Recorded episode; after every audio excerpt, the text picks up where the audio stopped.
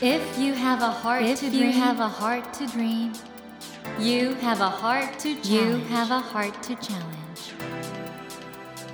take that Take challenge that challenge and realize, and realize your dream. Your dream. Dream Dream Heart. Heart. ドリームハート。政教新聞がお送りします。皆さんこんばんは茂木健一郎です 東京 FM のスタジオから全国38局ネットでお届けしています。ドリームハート。この番組は日本そして世界で活躍されている方々をゲストにお迎えしその方の挑戦にそして夢に迫っていきます。さあ今夜も女優で歌手の島田佳穂さんをお迎えします。島田さんは1974年にテレビドラマ「頑張れロボコン」で子役としてデビューし1982年には「シンデレラ」でミュージカルの初舞台を踏んで以来「レ・ミゼラブル」「ロミオとジュリエット」「ウエストサイドストーリー」など数々のミュージカルに出演されてきました。また飢餓海峡など数多くの舞台にも出演され芸術選奨文部大臣新人賞や紀ノ国屋演劇大賞個人賞など多くの賞を受けるなど現在もご活躍中でいらっしゃいます。一方でコンサートライブなどの音楽活動も精力的に行っていらして1990年には「レ・ミゼラブル」の世界選抜キャストとしてレコーディングに参加したアルバム「レ・ミゼラブル・インターナショナルキャスト版」がグラミー賞を受賞するなど国際的にも高い評価を得ていらっしゃいます。今夜は島田さんご自身にスポットを当ててお話を伺っていきたいと思います。よろしくお願いしますよろしくお願いします。オタクの間ではもう島田さんはまずこのロビンちゃんですよね。この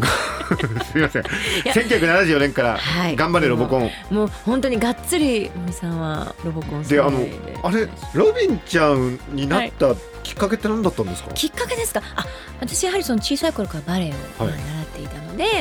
でそのまあバレエのできる女の子を探しているということでたまたま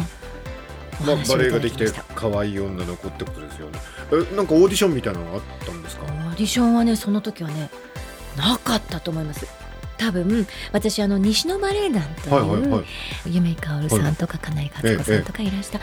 そこでバレエを習ってたんですね。はいでまあそこがだからまあ芸能事務所もやっていらしたので多分そういうつながりだったいます。私も子供だったので あんまり詳細覚えてないんです。がもうロケットデビューというかねいきなりそんなロすごいハマり役をやってしまって。思いもよらないほどね「頑張れロボコン」っていう作品が大ヒットしましたのでね。うん。だからそういう意味においてはもう長いですよね、キャリアね。いやもう本当にもうその幸せなデビューさせていただいてもうそこからトントントンとずっとね子役もうん続けさせていただき、気がついたらこんなにね長く 続けさせていただいてますね。そしてね、あの先週もおっしゃってたんですけど子役からはい。だんだん大きくなっていくと、ええ。そこのチェンジが難しいところでちょうど歌手ちょっとアイドル歌手をしませんかっていう話をいただいて中西礼さんのプロデュースでアイドルデビューして。ただこのアイドル時代がですね、はい、そんなに売れなかったんですね。2年半ぐらい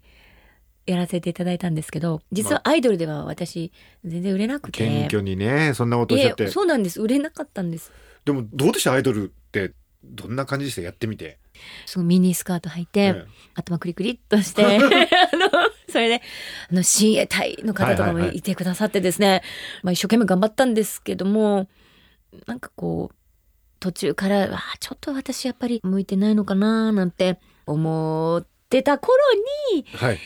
18の時ですね、はい。あのちょっとミュージカルのオーディションを受けてみようと思って。シンデレラってことでこれはその時にこれを受けてみようと思ったのは何だったんですかね？なんかあったんですか、自分の中で。うん、なんかアイドルで頑張ってみたけどちょっとやっぱりそのブレイクするのがちょっとやっぱり自分キャラじゃないかななんて思っててやっぱりちょっとそのあたりがこの先どうしてったらいいのかななんて思ってた頃にあやっぱりずっとやりたいなっていつかやりたいと思ってたミュージカルのオーディションを受けてみようと思ってとにかく一か八か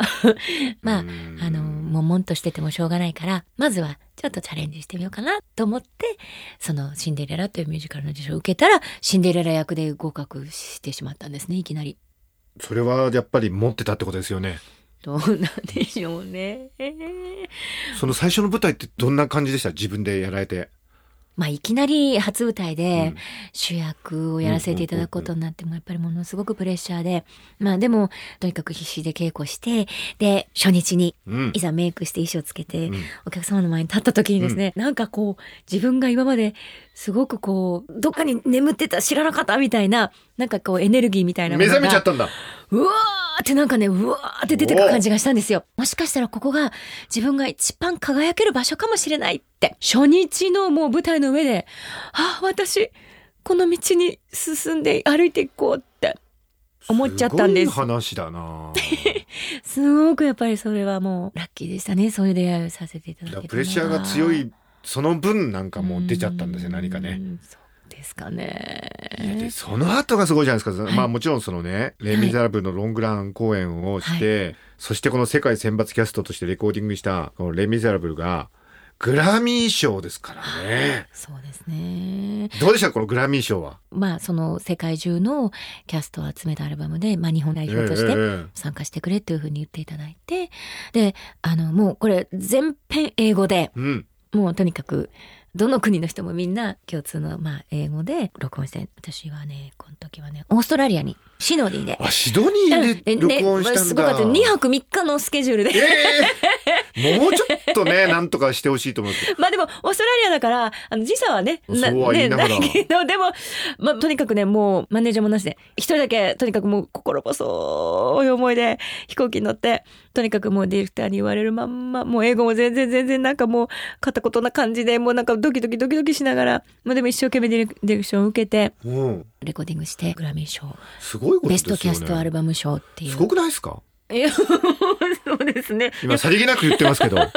えちょっと待ってということは2泊4日でグラミー賞取ったってことですね。簡単にまとめると。そういう言い方もできますかね。そしてですよ、僕はあのイギリスに留学してるんで、これはよく知ってるんですけど、ね、王族方エリザベス女王もはい。臨席なさって、はい。このザ・ロイヤル・バラエティ・パフォーマンスってこれもう一番格式の高いね。非常に歴史あるものパフォーマンスもうイギリスでもうテレビで見てるともうすごいっすよ。あーセレブがみんな来て。かあーそうですねそうですね。あれに出ちゃったわけでしょ。ああそうですね。もうこれも夢のような経験だったたんですがあのですね、はい。レ・ミゼラブルのロングランが始まって、うん。まあ間もない頃にですね、ある時自宅にはい。なんか白い大きな封書が届いてえなんか英語でねえうん「ロイヤル」って書いてあるよってこれなんだって言って事務所じゃなくてうちに届いたあんですよ自宅に届いたんだ。で、事務所の社長に、社長なんかロイヤルって書いてあるんですけどって言って、で、この調べてったら、ものすごいこのロイヤルバラエティパフォーマンスへの招待状だったんですね。で、それから、レ・ミゼラブルの、もうそれこそ東宝のプロデューサーさんにも、もうそこからお伝えして、なんかすごいのに出させていただくことになっちゃったみたいなんでえ、すけど。ちょっとそれ、いきなり個人に来たんですか？そうなんですよ。すごくないですか？え、ど、そうどういうことなんだろう、ね、もなんですね。びっくりしました。へえ。ええ、それでまだ「レ・ミゼラブル」がはい世界中で、まあ、ロングランがいろんな各国で始まって間もない頃で、はい。せっかくなのでいろんな国のキャストで女王陛下にお見せしたいっていうことででやはりその私は日本代表としてそこに出演をしてくださいっていうご招待をいただいたんです。これ、はいあれですよね。ロイヤルオペラハウスってやったんですか。その時はねパラディアムシアター。でどうでした？ってかもうだっているわけでしょ？あの方々が。いやいやいやいらっしゃいますね。でとにかくあのリハーサルも多分前日とかぐらいにうん。行って、うん。10分ぐらいのメドレーを披露することになったんですね。はいはで基本はロンドンのカンパニーの方、うん。うん。でそこにジャンバルジャンはおうおう。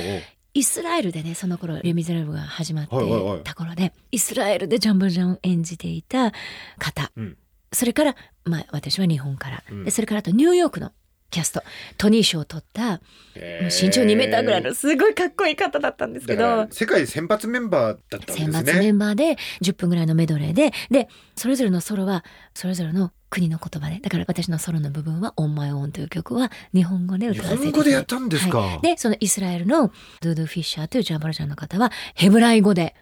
その彼のソロを歌ってであとは英語でみんなでそのワッと全員で歌を歌ってっていう10分ぐらいのメドこレーを。そういう形で出演させていただきました。どうでした？えっと、何をどう歌ったか覚えてないぐらい、やっぱり、もう全てが緊張の中で終わってしまったっていう感じでしたが、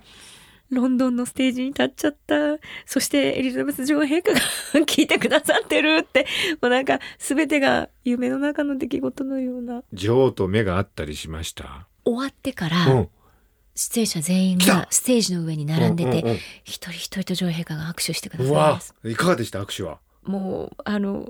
その時のご挨拶の言葉で、うんうんうんうん。I'm very honored to meet you っていうね、うんうんオーナードという言葉を使って、うん。なんかそういう言葉を一生懸命練習してたんですけど、うんうん。もうその瞬間もう緊張しちゃって、うん。Thank you very very much しか言えない。ベリベリマッチですよ。もうそれしか言えなかった。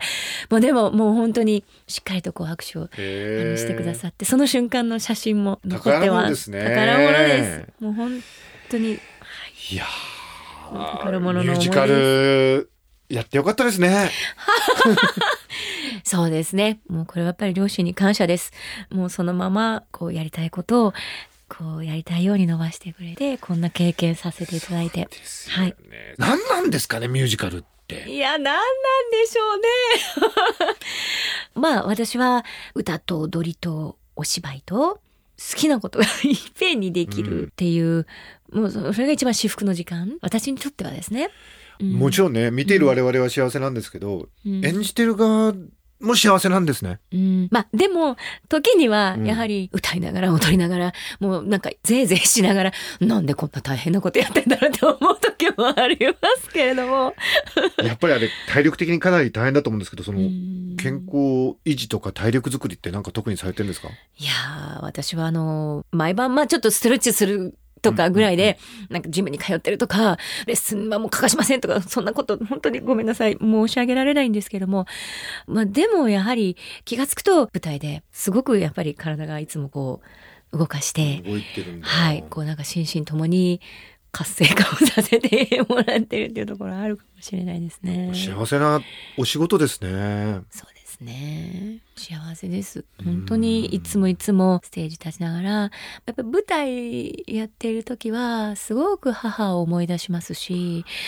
歌ってる時はすごく父を思い出しますね。じゃあ本当にご両親に対してもう感謝の気持ちってのは？うん、もうそれは本うん当にいつも感じてますね。あーはい。そういう意味においてはねその、うん。次の世代を育てるということはものすごくそういう経験からしても大事だと思うんですけど、その島田さんは今、うん、うん。大阪芸術大学の舞台芸術学科の教授もされていらっしゃいますけど、どうですか？この大学で教えるということは？最初にお話しいただいたのが2003年だったんですけども、はいはい。いや、私が教えるなんて、うんうんもうお話しいただいたこと自体びっくりしてしまいまして、すごくお受けするかどうか悩んだんですね。でも、こういろいろ考えていく中で、実は父が晩年、ある専門学校でミュージカル俳優を目指す若い方たちに歌を教えていた。で、その生徒さんたちに囲まれている父がすごく幸せそうで、あそうか。うん、うん。で、あ、父にとって教え子の一人一人ってきっと宝物なんだろうなって、うんうんうんその光景を思い出したんですよ。で、あ、もしかしたらこれは決して偶然ではなくて、父の思いを何か少しでも私が受け継ぐことができるなら、っていうことで、まあ、試行錯誤しながらですが、まあ、授業を担当させていただくようになって、もう私の場合はもうこう教えるというよりも私は音楽学校を出たわけではないです。ただただもう現場で体感してきたことを伝えられることを伝えさせてもらうというまあそんな思いでもうあっという間に13年 もう14年目に入っちゃいましたけど。学生さんにとっては、うん。まさにその現場のど真ん中でずっとされてきたことって一番知りたいことじゃないですかね。あそうですかね、うん。まあでも本当に私はだからとにかく私自身が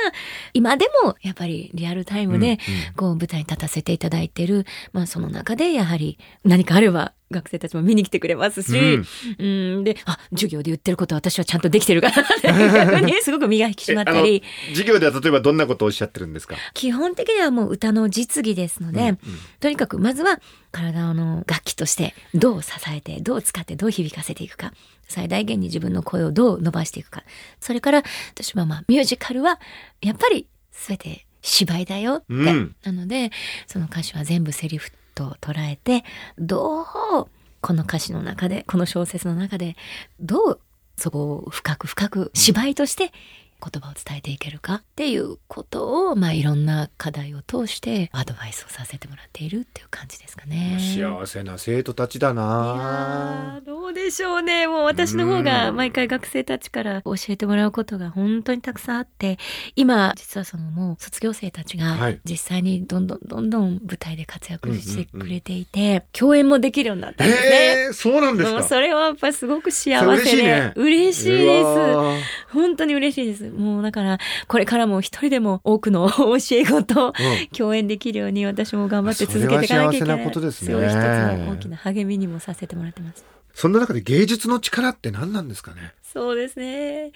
もしかしたらいろんな壁を乗り越えてこう人と人として感じ合える何かを見出せるすごく大事なものにツールではあるんではないでしょうか。あのレ・ミゼラブルもそうですし、はいビリー・エリオットもそうなんですけどはい。なんか逆境とかね苦しいことがあった人間たちがはい。何か力を合わせたり夢に向かって頑張ることで乗り越えていくっていう姿を描いてますよね。そうですね。やっぱりそれを見た人もやっぱりそこで勇気をもらうし元気をもらうし、うん、島田さんもそういう作品に関わってきててどうですか？やっぱり自分の人生でそういうものがあったからこそできたこととか。そうですね。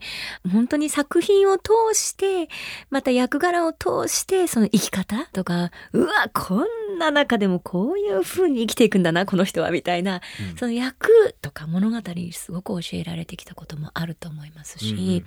で、また、まあ、いろんなものを私自身も見て、すごく勇気や元気をもらってきたこともありますし、うん。うんやっぱり芸術の力って大きな使命があるなって思いますし、その中で私自身も夢とか希望とかちょっとでも届けられる人であれたらなっていうそういう思いはありますかね。ぜひあのロビンちゃん以来のねはい。女神様として 今後もぜひねちょっと芸術の道で素晴らしいお仕事をされてくださいね本当にうん、頑張ります。楽しみにしておりますあのビリー・エリオットも本当に楽しみですね、これねいい舞台にします、必ず。みんな7月からだよ。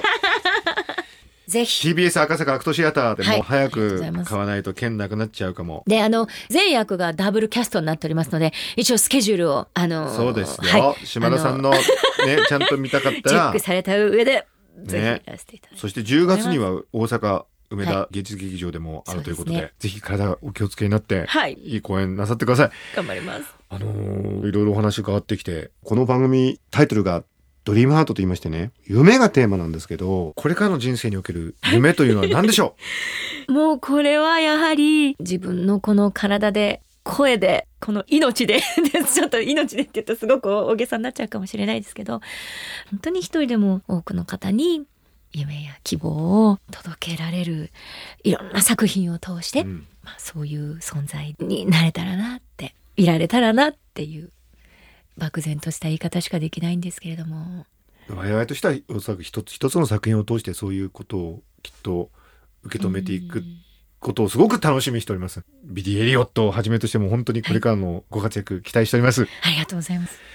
というわけで本当に残念なんですけども、はい。お別れの時間になってしまいました。森健一郎が東京 FM のスタジオから全国38局ネットでお届けしています「ドリームハート。今夜も女優で歌手の島田佳穂さんをお迎えしました島田さん2週にわたり本当に素敵なお話、ありがとうございます。お名残惜ありがとうごしいですがざいました。またぜひ来てください、はい、はい、ありがとうございました。ありがとうござい Never let go of that dream. Never forget Never forget heart to that challenge. heart to challenge. Dream Heart. 茂木健一郎が東京 FM のスタジオから全国38局ネットでお届けしてきました「ドリームハート今夜も女優で歌手の島田佳穂さんをお迎えしましたあの島田さんにね芸術の話その芸術の力の話を伺ったじゃないですかやっぱり島田さんがそのご自身がやられている作品の役この人はこういう時にこういう風に生きるんだっていうそういうことからエネルギーをもらってきたということが本当に僕素晴らしいなと思うんですね。やっぱり「レ・ミゼラブル」ビリー・エリオットこのような作品はやっぱり人間の生き方というのを我々に教えてくれるんだろうなとそれをね自らが演じることによって島田さん自身も自分の人生の生きる糧にしてきたということがね本当に伝わってきてまたねなんかそういういいミュージカルを見に行きたいなと思いました。島田歌穂さんがご出演されますミュージカル「ビリー・エリオット・リトル・ダンサー」の詳しい情報は公式サイトでご確認ください。ドリームハートのホームページにもリンクを貼っていますので気になった方はぜひアクセスしてみてください。さてその他ドリームハートのホームページでは毎週3名の方に1000円分の図書カードをプレゼントしています。番組へのご意見などメッセージをお書き添えの上ドリームハートのホームページよりご応募ください。お待ちしております。さあ来週のお客様は今話題のピアニスト反田恭平さんをお迎えします。どうぞお楽しみに。それではまた土曜の夜10時にお会いしましょう。ドリームハートお相手は森健一郎でした。ドリームハート。政教新聞がお送りしました。